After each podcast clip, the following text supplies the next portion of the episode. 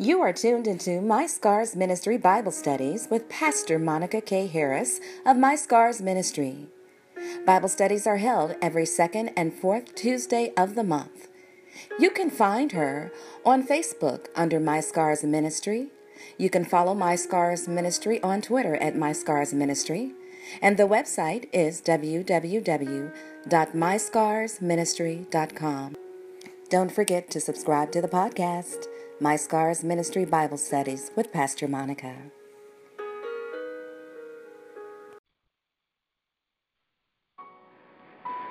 Thank you for calling into the My Scars Ministry Bible Studies. This is Pastor Monica K. Harris of My Scars Bible Study, and truly, it is an honor to have you with me once again on this Tuesday evening. And so tonight, um, our Bible study is going to touch on topics that we've spoken about in the past, but I don't feel that we can speak on enough. And we're going to be talking about spiritual warfare. And spiritual warfare is real, and I don't know why many of us sit back and believe that it's not. You know, we we don't tend to worry about that. We believe in heavenly angels, but for some reason, it's hard for us to sit and believe that the enemy has angels too, that he has people uh, that are working for him. He has agents that are working for him. And so we need to become educated, and we need to learn how to fight. And some of my teaching um, came from a preface from uh, our sister Priscilla Shearer's Bible study. And she has a Bible study book. It's called The Armor of God. And you should check that out. Get that, read that. It is a phenomenal book. But I don't believe that we can study too much. I don't believe that we can read too much when it comes to learning about spiritual warfare. And our read for spiritual warfare is always based on Ephesians six. ten through twenty. And so if you have your Bibles, I want you to turn to Ephesians six, and we're going to read verses ten through twenty. I hope you have your pens and paper, tablets, whatever, handy so that you can take notes and you can go back and reference them. And this is going to be your study guide, not for just tonight, but from here on out. We need to study, and we need to know what we're coming up against so that we know how to fight. So at Ephesians six, starting at verse ten, it says, "Finally, my brethren, be strong in the Lord and in the power of his might. Put on the whole armor of God, that ye may be able to stand against the wiles of the devil. For we wrestle not against flesh and blood, but against principalities, against powers, against the rulers of the darkness of this world, against spiritual wickedness in high places. Wherefore take unto you the whole armor of God, that ye may be able to withstand in the evil day, and having done all, to stand. Stand therefore, having your loins girt about with truth, and having on the breastplate of righteousness, and your feet shod with the preparation of the gospel of peace. Above all, taking the shield of faith, wherewith ye shall be able to quench all the fiery darts of the wicked, and take the helmet of salvation, and the sword of the Spirit, which is the word of God, praying always with all prayer and supplication in the Spirit, and watching thereunto with all perseverance and supplication for all saints, and for me, that utterance may be given unto me, that I may open my mouth boldly to make known the mystery of the gospel, for which I am an ambassador in bonds, that therein I may speak boldly as I ought to speak." That's profound. And what you need to do is go back over that and break it down, sentence by sentence, word by word, verse by verse. When we put on the armor of God, it activates something. But when we refuse to pray, it's like having an appliance that you're not plugging it in. It doesn't work properly. So prayer is a divinely authorized mechanism that God has given us to tap into His very power. So without prayer, we'll be ineffective in our spiritual warfare. You can't go into a gunfight with a knife. You have to be properly prepared for the battle. But when you're prayed up and when you're fasted up, we will be victorious. We tend to see our problems and struggles many times in non-spiritual terms. And so because we don't see them as being spiritual, we start to seek solutions for them in non-spiritual ways. Everything that occurs in the visible, physical world is directly connected to the wrestling match, to the fight that's being waged in the invisible spiritual world.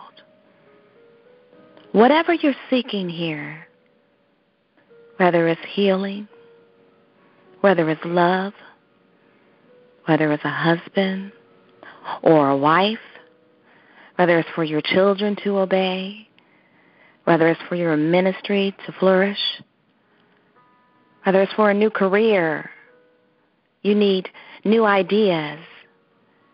Whatever you're seeking here is being wrestled against in the spiritual world.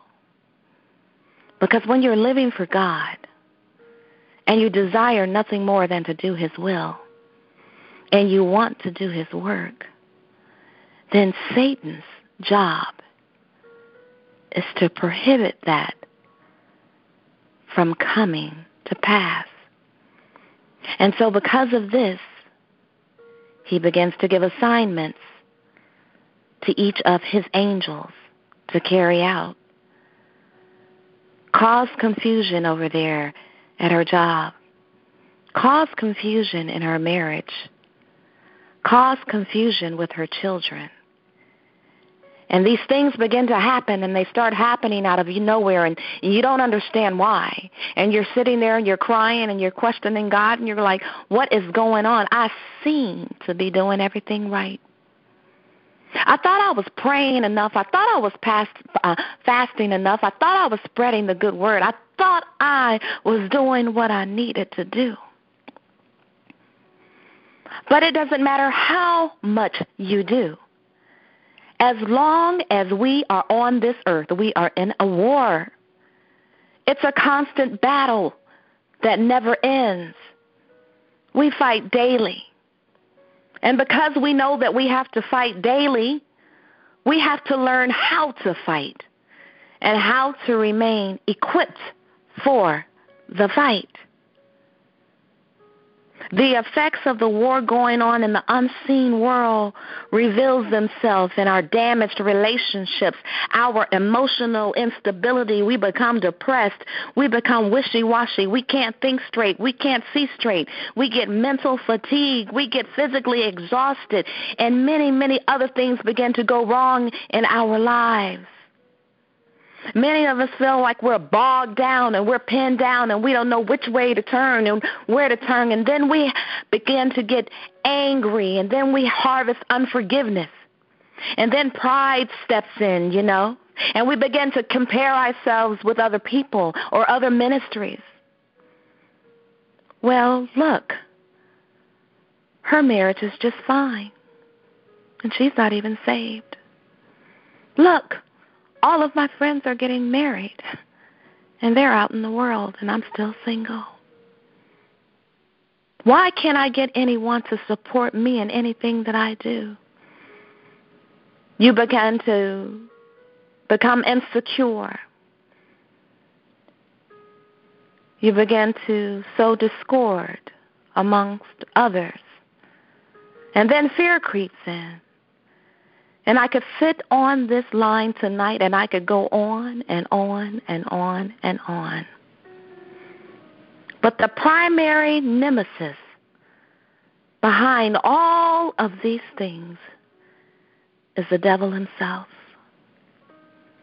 Our biggest problems are spiritually rooted. Ephesians six twelve says the same thing. It says, "For our battle is not against flesh and blood." No, he or she did not do it to you. No, that person did not walk out on you on their own. No, that person did not abuse you on their own. No, that person isn't lying on you because they just want to lie on you. It's deeper than that. We wrestle not against flesh and blood, but against the rulers, against the authorities, against the world powers of this darkness, against the spiritual forces of evil in the heavens. And I'm not talking about heaven where God is. That's the third heaven.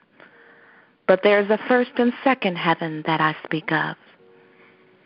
The second heaven is where I believe that Satan resides himself. And he has some upper generals there.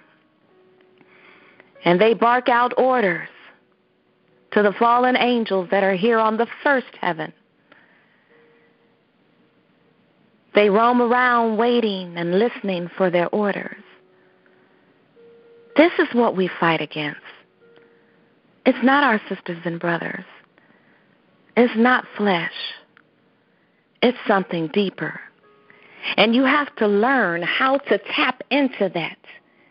You have to learn how to fight that. You've got to learn what to fight it with. And this chapter right here in those verses gives you everything you need to remain victorious in your battles. We all have a need for spiritual vision. We need to understand who we are in Christ and, and everything that it entails. And so God has provided us with everything we need to win the spiritual battles that we face. He emphasizes that we what we need to know,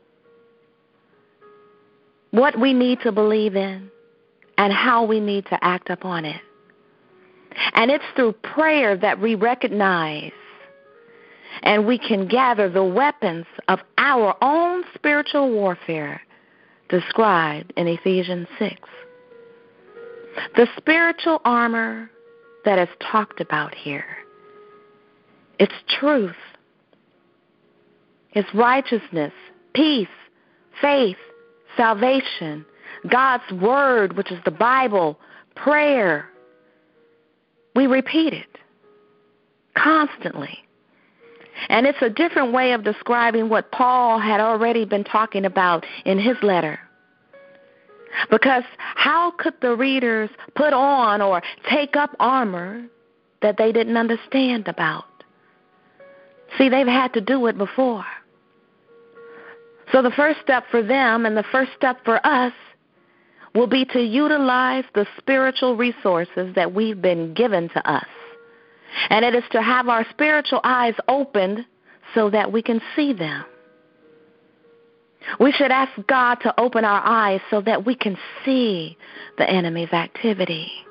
Don't be so quick to jump to conclusions. When things are happening in your life, don't be so quick to act upon them. Seek God, pray. God, what's going on? Why is my husband acting like this? Why is my wife acting like this?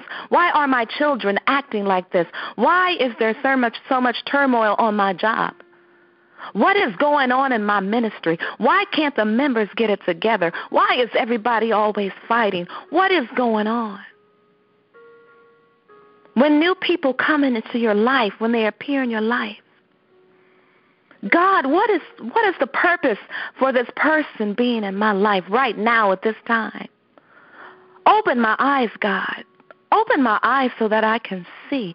Give me keen discernment, Father God. What is their purpose? Why are they here? That's our first step. Seeking God, praying, asking Him to open our eyes so that we can see. And when we ask God to open our eyes to see what the enemy is doing, then we need to be aware of the spiritual resources that God has already given us to disarm and defeat the enemy. Victory is available to us, but it only comes to us when we pray and we fast and we go to God for help in the battle. We're in a spiritual war. It's a never-ending war. And it can only be won with spiritual resources, but we've got to know what they are. And they've got to be at our disposal. We've got to use them. We don't have time to go hunting for them. We need to be armed and dangerous and ready at all times. We also need to remember that the enemy operates by deception. Someone can come into your life, and they can seem to be of God. They can appear to be godly. They can recite the Bible. They could even pray with you. They can give you words of encouragement. However, they could be sent by the enemy. Remember, he operates by deception. And so he wants us to believe lies about him, about God, about ourselves, and about what's true. And so he's very strategic in the way he goes about it. The enemy's not going to come to you as he is in the cartoons, red, horns, and a pitchfork, and a clove tongue. No. He's going to come to you in a three-piece Armani suit, some Kenneth Cole shoes on, with some sunglasses, with a smile that will light up the room, and a voice that will make you melt. And he's going to tell you some things that's going to make your heart melt right along with it. He's going to come as a drop-dead gorgeous woman with a body to die for, someone that everybody adores, somebody that everyone listens to or wants to listen to. You see, because he can't come to you as something evil because you would not receive him. You would recognize who he was immediately, and therefore he'd have no chance at deceiving you. So he comes in the form and the fashion of what you like, of what you desire. And then that's how he wheels you in. He comes as a sheep, dressed dressed as a sheep, when really he's a wolf, seeking whom he can devour. His job is to kill, to steal, and destroy. He wants to kill you. He wants to kill your vision. He wants to kill your dreams. He wants to kill your marriage. He wants to steal your peace. He wants to steal your happiness. He wants to steal your family. He wants to steal your sanity. He wants to destroy everything there is about you. He wants to take it all until you're falling down on your knees and you say, I just can't take it anymore. I give up.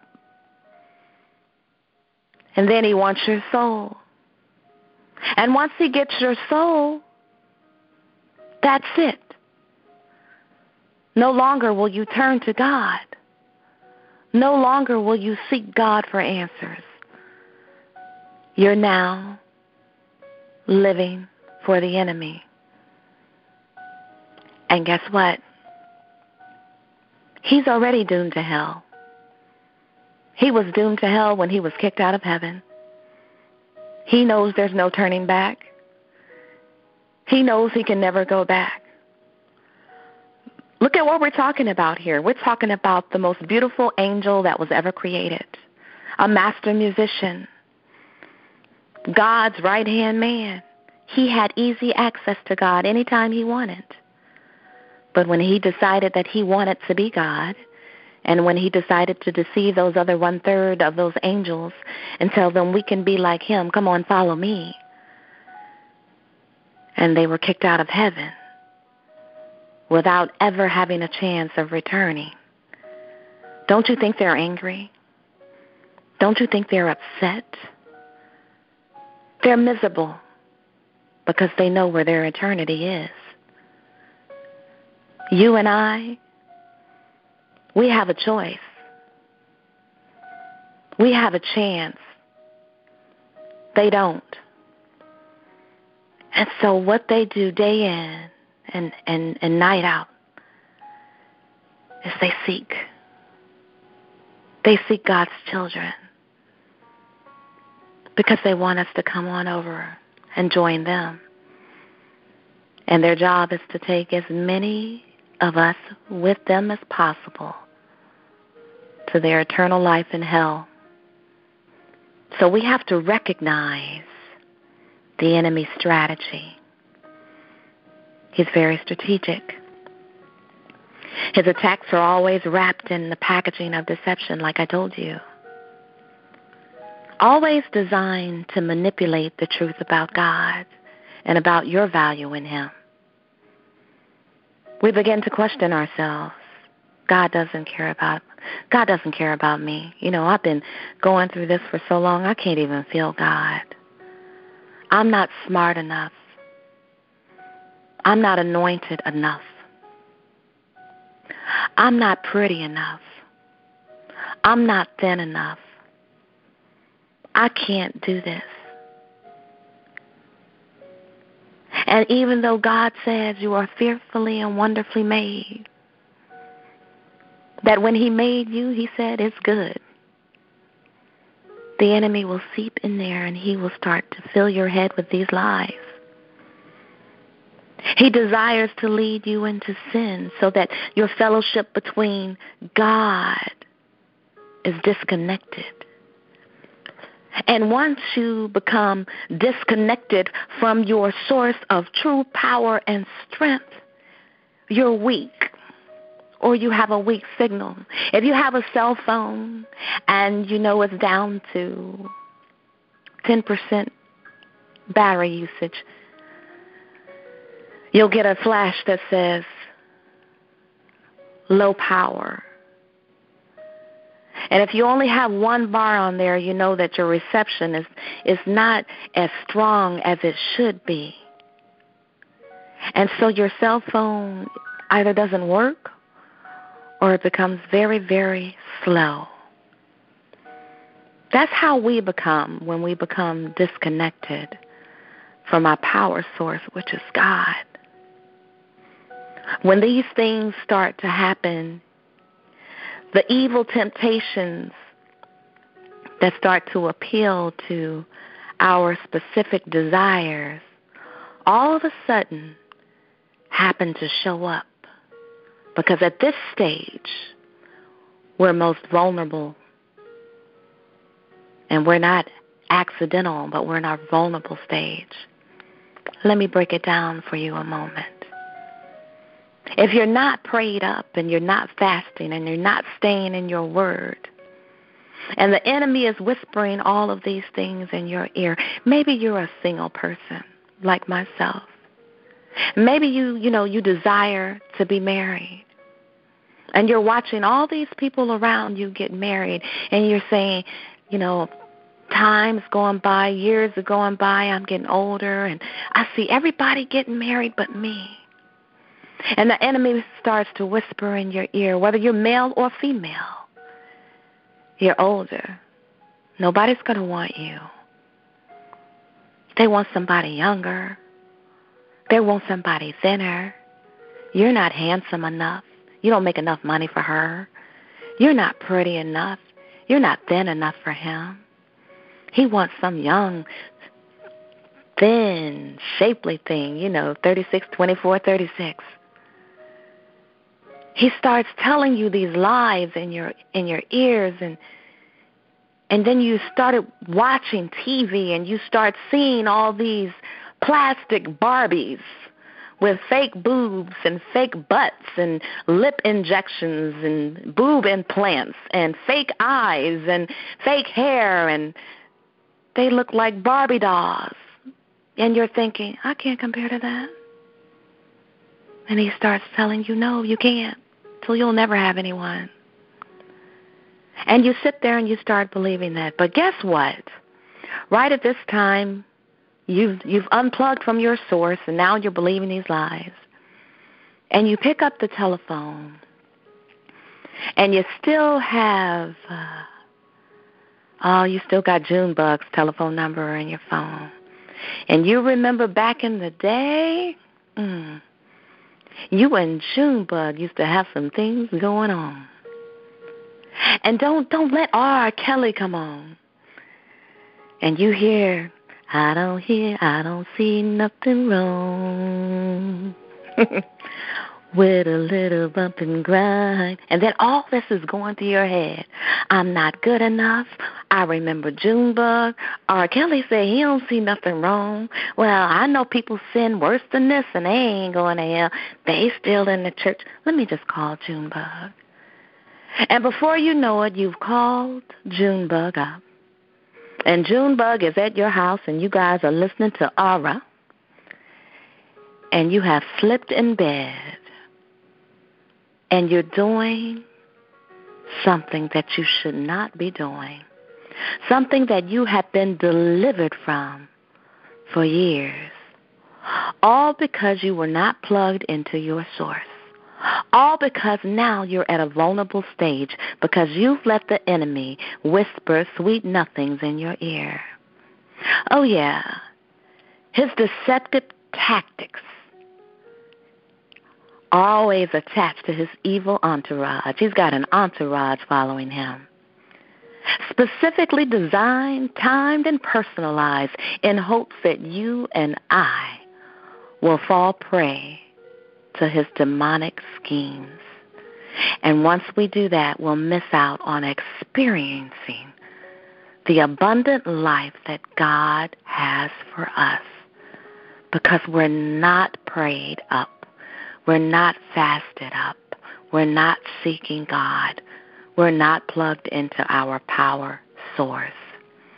The enemy attacks often at points of our strength, influence, and weakness. So we need to be prayerful and discern when the attacks are likely to come and where they're going to come from. And we need to take measures to defend ourselves in the power of God's strength. We each know our own weaknesses. We know what they are. We know what we can and we can't withstand. Do not set yourself up to fail. Again, I say, do not set yourself up to fail. If you know you can't handle being in a certain place with certain people, then don't be there. Consider your areas of greatest strength and greatest weaknesses. You keep a close eye on both of those areas, and you safeguard yourself through prayer. You are precious in God's sight. There is so much that he has for you. Oftentimes, we mess those things up because we move out on our own. We let flesh take over, and we do what we want to do. And these places where we need to safeguard are likely the places where we can expect the enemy to target his attacks. When you know where to look within yourself, you can see him coming a mile away. If your weakness is a fine man and you see one coming, you better turn around and run like Forrest if you can't handle yourself. Stay prayed up. Stay covered. When he comes to you, he may be smooth. He may be debonair. God knows he's going to smell good. But use your spiritual discernment. Just because he's talking good doesn't mean he's good. Test the spirit. And I don't mean just test it one time. Oh, he passed the test, and the next night you're in the bed with him. No, no. Passing the test takes a while. You've got to get to know him. What triggers him? What does he like? What doesn't he like? What does he pour into you? But you say, oh, oh, he's pouring God into me. For now he is. How long will he? Or is he pouring God into you, yet he's trying to sway you another direction? Is he giving you the whole truth or ninety-eight percent of the truth? Those are questions you need to ask. Is she leading you to God or away from God? Is she building you up or building you up for a setup so that you can fall down? A man's downfall has always been a woman. Ask Noah.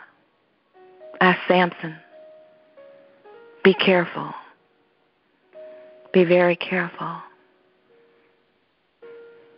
The devil's really not that clever. He's just cunning. We're fighting a spiritual war with an enemy whose primary tactic is deception. The enemy can be defeated through spiritual resources that God provides for us, and these resources are activated and empowered through prayer. And all prayer is is simply pouring out your heart to God and then making room in your life to hear back from him. In his word, he orchestrates our circumstances. He wants to have a conversation with you. He longs to hear what's really on your heart. And he wants openness. And he wants honesty. And I tell everyone many times, when you're in a relationship, you can't wait for that telephone to ring. That's a highlight of your day when you're all in love or, you know, you're courting and you're going through the process. If your honey sends you a text message or your honey calls you on the phone, you light up like a light bulb. And when you get off work and you're relaxed at night, you can't wait to hear their voice on the phone. You can't wait to talk to them. How was your day? And you're telling them how your day was. They're telling you how their day was. You guys are conversing. You're sharing stories. You're getting to know one another. You're sharing intimate time with one another. That's what God wants. God wants that same intimacy. God longs to hear our voice. And when you spend enough time with him, when you spend enough time with him, you will recognize his voice. You will begin to know his voice, and you can decipher his voice from that of the enemy. You'll hear it and you'll be like, mm, mm-mm, that's not God right there. And when you know it's not God, you begin to pray, God, speak to me. Tell me what you want me to do. What is it you want me to do in this situation? And he will tell you, because that's all he desires, intimacy. He wants to be loved, and he wants to love on you. And I'll tell you this day, There is no better love, no better love than the love of God, than the love of Jesus Christ. Nothing. Hmm.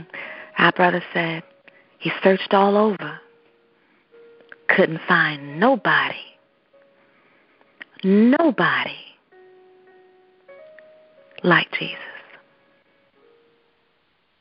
So if you haven't already started, develop an, a one-on-one intimate relationship with him.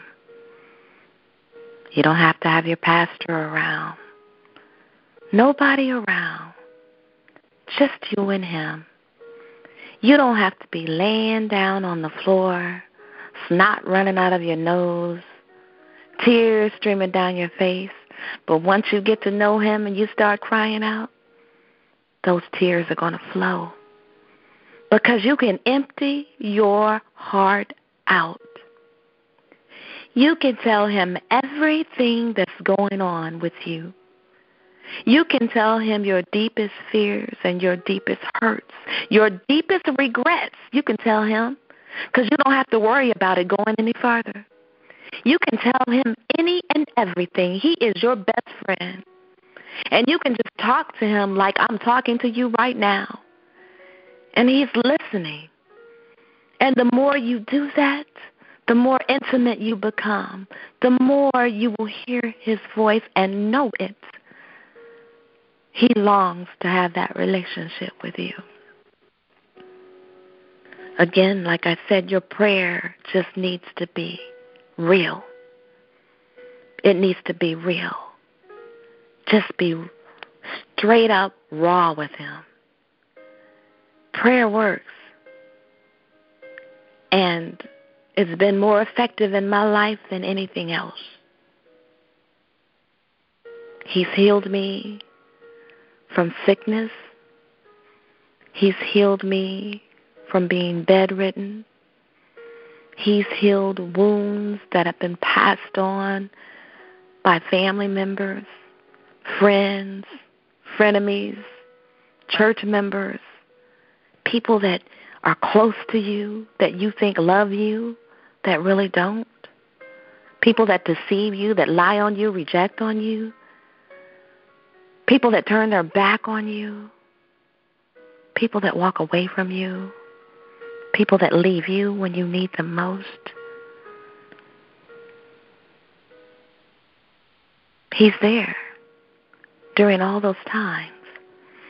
And if you pray and you pray and you pray, you begin to see things change in your life.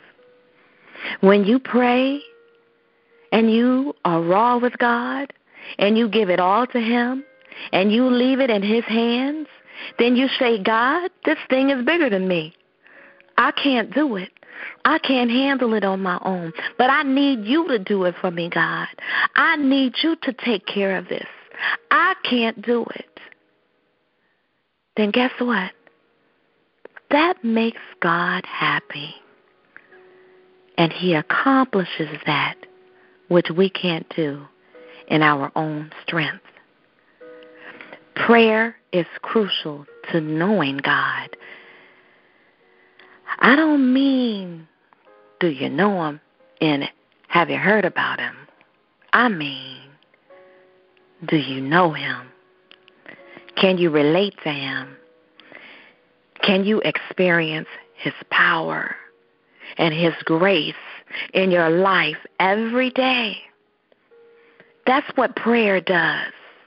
It brings us into the knowledge of God. It brings us in the knowledge of who we are in God.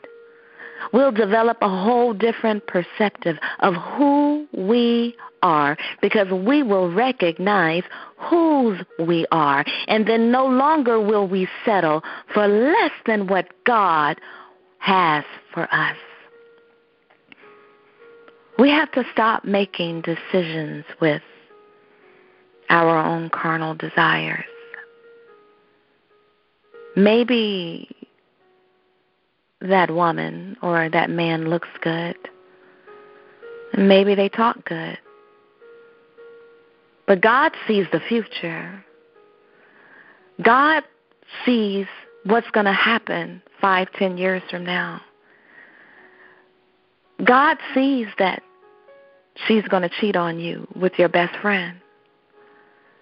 God sees that he's going to become a womanizer and he's going to physically abuse you. We can't see that with the natural eye. We only see what we want to see, what looks good to us. Eye candy is not always good. When I was a little girl, my grandmother used to have these chocolate squares. And, oh, they looked so good. And I'd be like, Mom, Mom, give me one, give me one. And she said, no, they're not good for you. Mom, please, please give me one. No, no, they're not good for you. But I tell you, that chocolate square looked good to me. But one day, when Mom wasn't looking, I went and I stole one of those chocolate squares. And when I tell you I stole that chocolate square and I was smacking on it, and it, it was good while I was eating it. But an hour later, I was in the bathroom probably for the next two or three days because what I had eaten was a chocolate laxative. And I don't even know if they make those anymore. They were called Ex-Lax. So Mom knew that even though it looked good to me, it was not good for me. And that's how it is with things that we see. Those things may look good to us, but God knows that they are not good for us. And it is best that we consult with God and we seek him and we let him give us what is good for us. Sometimes what he gives us may not come the way we expect it to, or it may not look the way that we expect it to. But he said, oh, taste and see that the Lord is good. Taste and see. So that means it's not always about what it appears to be with the natural eye, but we've got to go in the spirit and see these things. And I don't care what it is. I don't care if you're seeking to buy a new home, if it's a career, if it's a husband, if it's a wife, if it's a move. You've got to go into the spirit and tap into the spiritual realm and see what God has for you. Because when we just look with these natural eyes, we're going to miss something because we only see at face value. And so prayer is how we see heaven invade earth. It's what opens up the floodgates for God to come down and get involved in our everyday circumstances. Prayer does that. It's the key. And so now we're going to get started in talking about how to do battle with the enemy and when. And remember that I told you that this battle and this war, it's real. There's an invisible world there. And an invisible war going on. If you could just close your eyes and imagine above the earth in another atmosphere, there are demons floating around, going to their chiefs and their generals in order to get their next orders. And they're sending those orders down to the fallen angels that are here with us. And every day in our lives, something is coming against us. It may be someone in the traffic jam. It may be someone on our job. It may be someone in the grocery store. It may be someone in the ministry. It may be our children. It may be our spouse. It may be our family. But every day there's a war. There's a problem. But we also know that we have protection. And we know everything that we need to be victorious that we already have. We've got the belt of truth. We've got the breastplate of righteousness. We have everything we need. Our feet should be shod with the gospel, preparing of peace. Now, I want to tell you that there are many things that happen in our lives and things that we can't understand. I remember that when I was a little girl and my grandmother would fall asleep, and she'd be sleeping sometimes, and I'd hear her making this god-awful noise, and I, I, I didn't understand what it was, and, and I'm a little girl, and I'd just go over, and I'd, and I'd wake her up, and I'd say, Mom, Mom, wake up, what's wrong?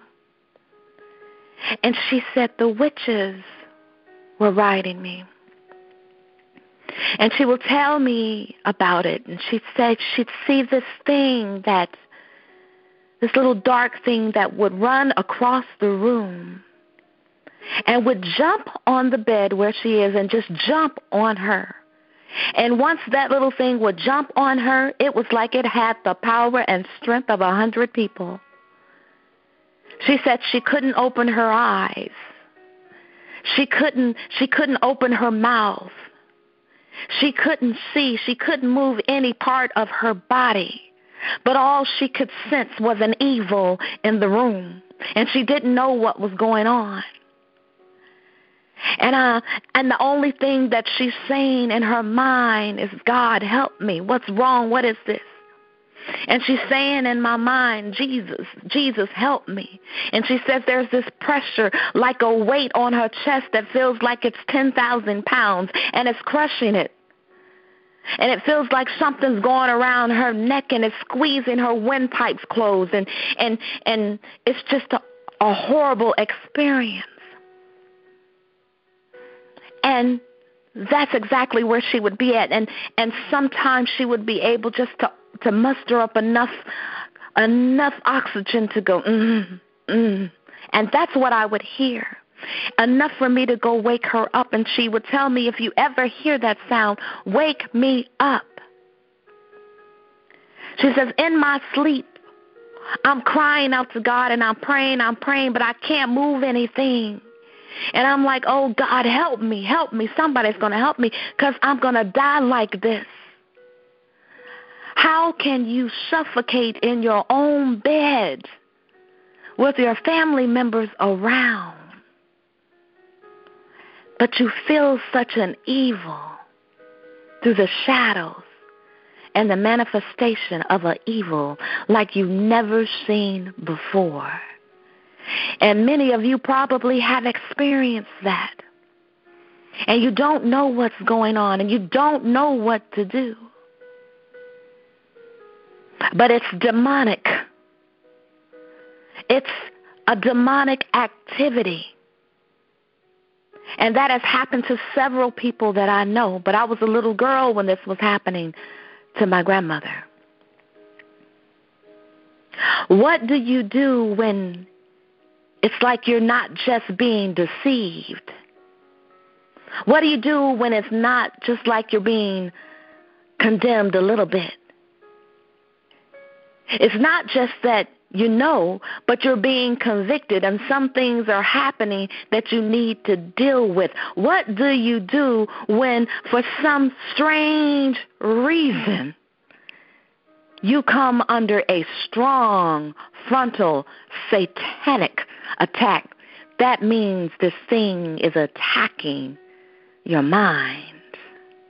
What do you do?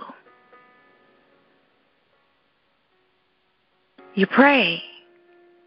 Then you think, well, do I need to pray out loud? But you need to pray.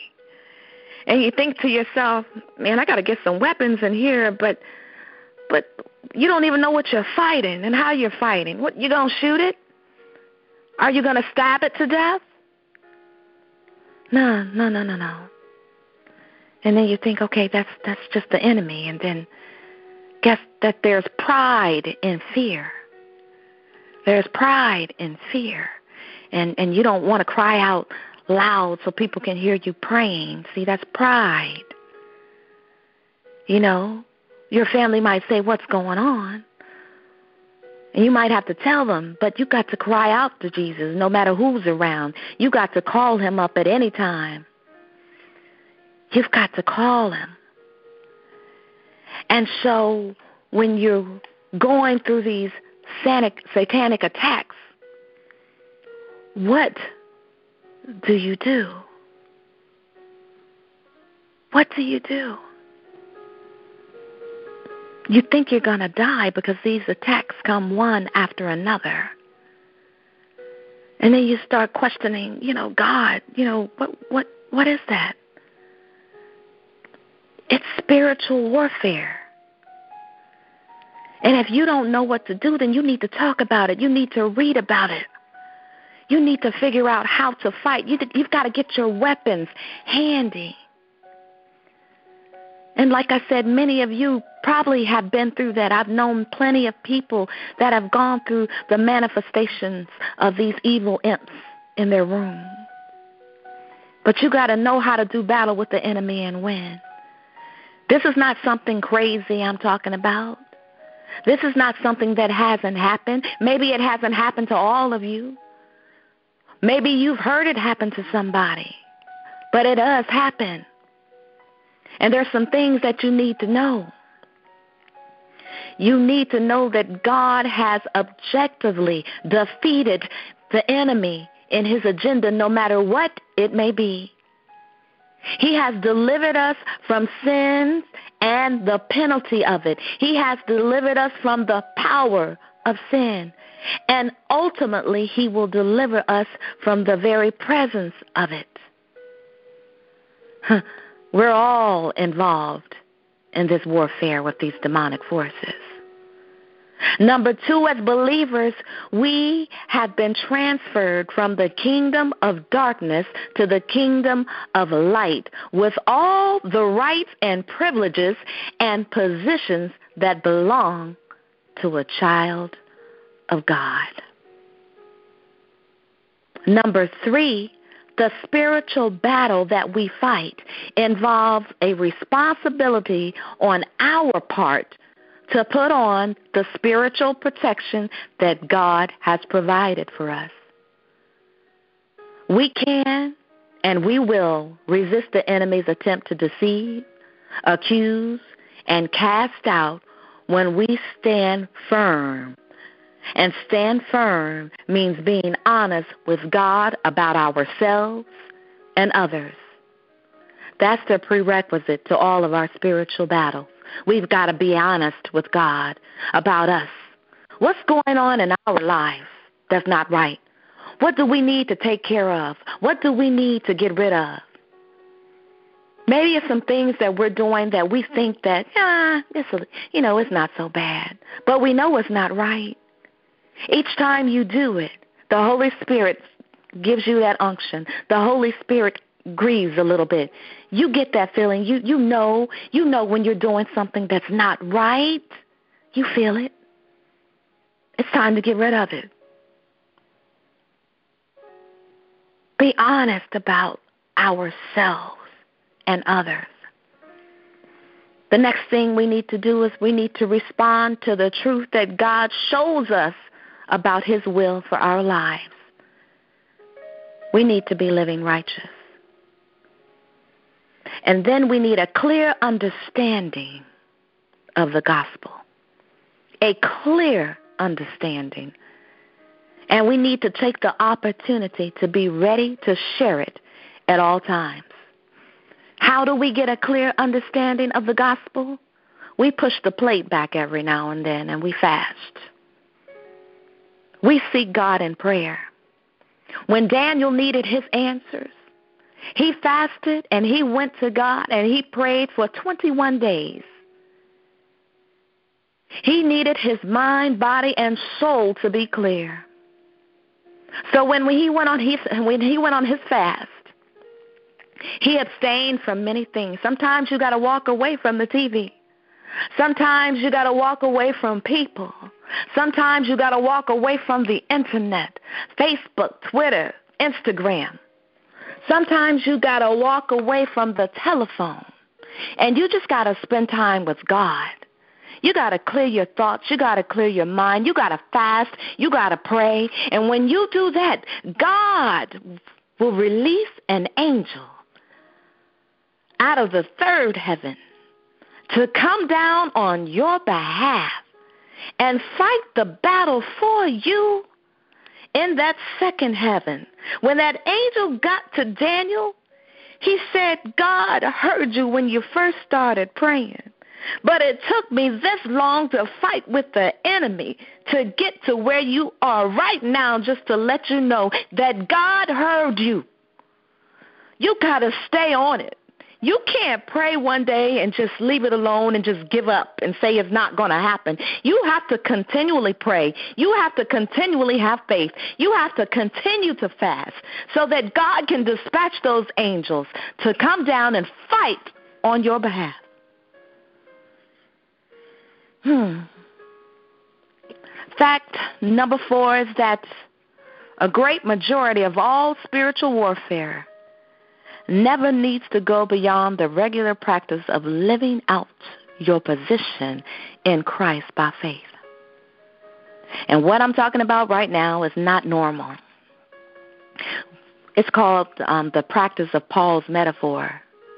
See, the spiritual armor, it protects us from Satan's ongoing attempts to break our fellowship with Jesus, and as a result, minimizes the impact of the enemy. There are times when we must move beyond standing firm and holding on to this position that we have. There are times when we have to get right down into the nitty-gritty. There are times when we've got to get our knees skint, our hands dirty. We've got to get ugly, because we've got to engage the enemy in actual combat. And there are certain times that it gets frontal. When I say frontal, I'm in mental health, so I'm always talking about frontal, but it gets in the brain. It's not about holding your ground of who you are or your position in ministry, your bishop this, your archbishop that, your pastor this, your chief apostle this.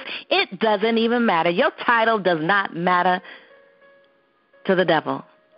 You know what you are to him, no matter who you are, no matter if you're a, a janitor in the church or you're the chief apostle, or you're the bishop of the bishop of bishops. It doesn't matter. To him, we're all prey.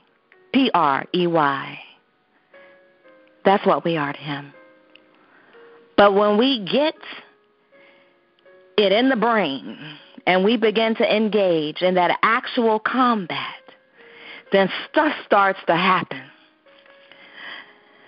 You engage in that brain assault with your enemy when you begin to take significant steps of faith for your growth, for your spiritual growth.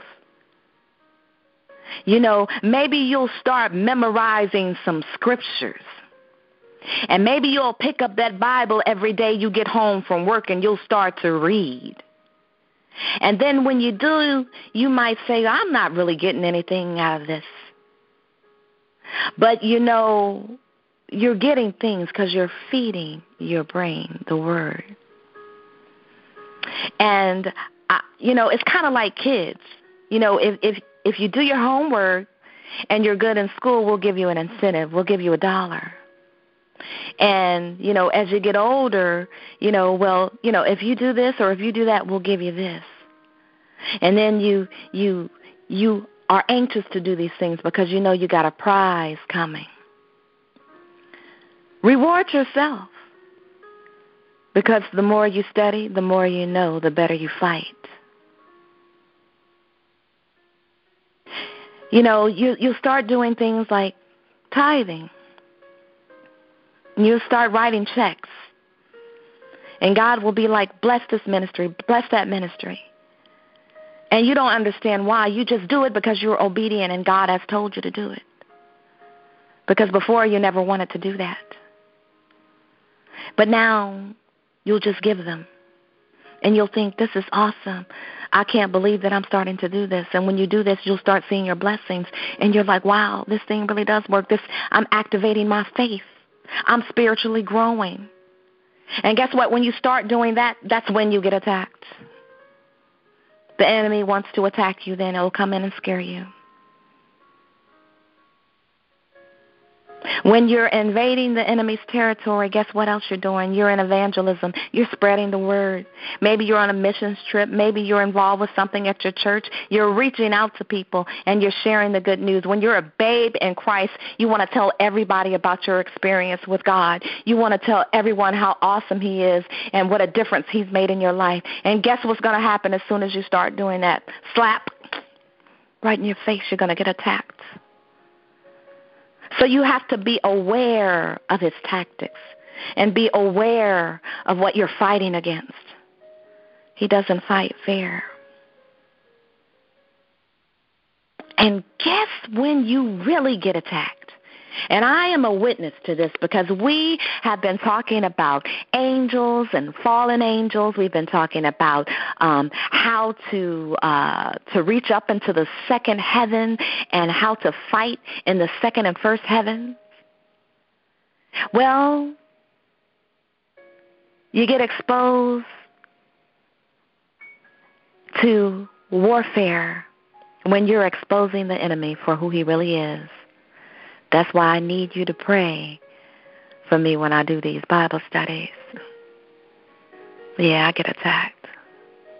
But I know, and I already know, and I'm already girded up. I'm already prayed up.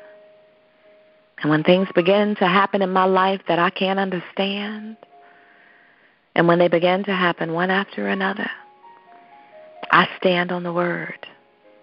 I push the plate away. I seek God even more. I fight him with the word. I pray and I seek God. I don't fight against man. I don't fight against woman, because I know it's not them that I fight against. I know that when things happen that I have no control over and I can't understand why, I know what's going on, but I know that all I have to do is stay girded up. All I have to do is follow my rules in Ephesians six, ten through twenty, of what God has told me that I need to do. And God is faithful to do just what he said he would do. He said, if I do my part in the natural, he'll take care of the super. So supernaturally, we win this thing. So every time you're teaching about the enemy, every time you're revealing who he is and what he's about and what he's doing, you begin to get attacked. All hell begins to break loose. That's demonic opposition. It'll come in ways that I can't even tell you about. But again, you already know it's coming. So when you know it's coming, you stand up to him and you disrobe him, and you become a part of letting everybody else see the demonic spirits for what they are and for what's going on. So you have to be aware of what's going to happen. He doesn't have any new tricks. You just have to stay prayed up, stay fasted, and continue to seek the word. And this Bible study is going to be a little more in-depth than I thought it would be. and I've already gone over my hour tonight. And so we're going to pick it up at the next Bible study. So at this time, the floor is now open. If anyone has any questions or comments or prayer requests, you may do so at this time.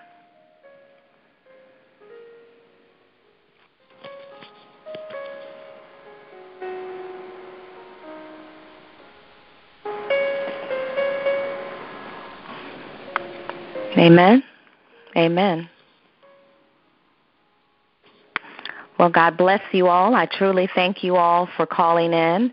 Um, for my usual callers, you may notice that the Bible study went a little different tonight, and because I am doing the Bible study on podcast now, I'm going to go directly into the Bible study, and then we will um, go into our prayer at the end of the Bible study with closing us out.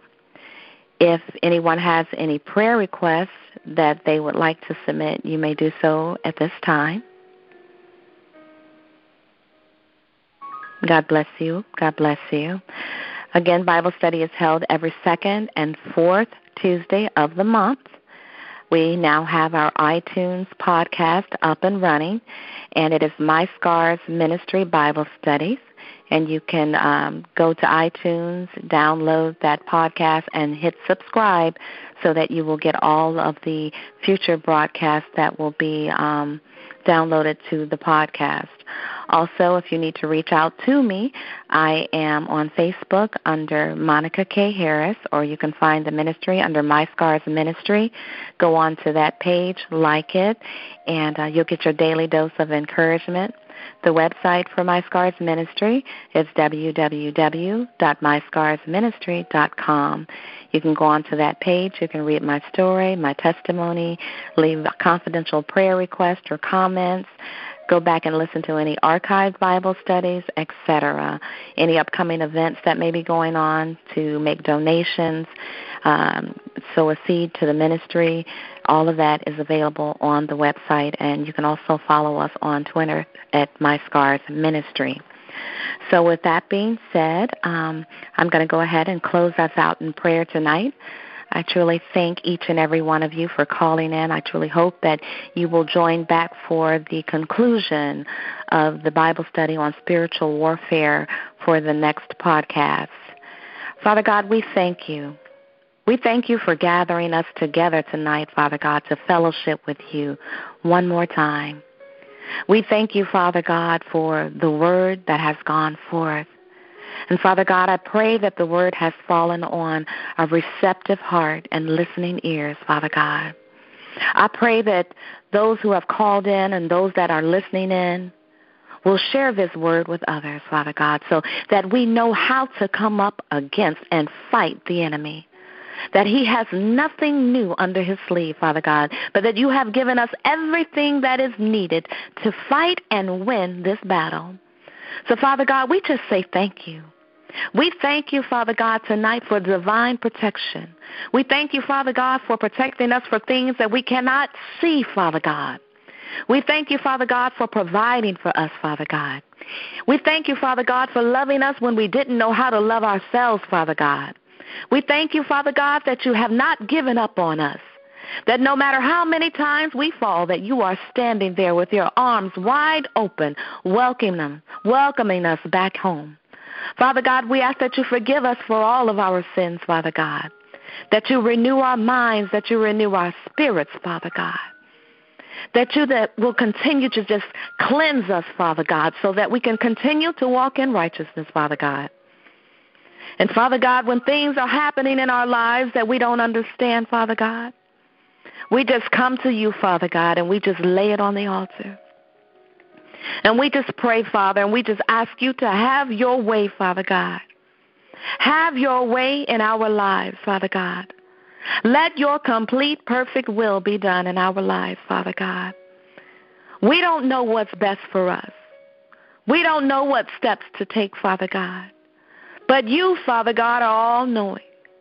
You know what's best for us, Father God, and we trust you. And we have faith and we believe in you, Father God. We thank you, Father God, for loving us despite despite everything that we've done. We thank you, Father God, that you never, never threw us away. We thank you for your grace, your mercy, and your favor that will forever follow us all the days of our lives, Father God. We thank you for saving our family members, Father God. We thank you for bringing them home, Father God. We thank you that you're sending someone to them even now that they will listen to, Father God, sending a light to them in the middle of their darkness, Father God, that will bring them right to you, Father. We thank you and we will not give up, Father God. We will not stop praising you. We will not stop giving you the glory. We will not stop giving you the honor. We will not stop worshiping you, Father, for you and only you deserve the glory, the honor, and power. Hallelujah. We thank you, Father God, for healing those that are brokenhearted, Father God, those who have suffered losses in their lives.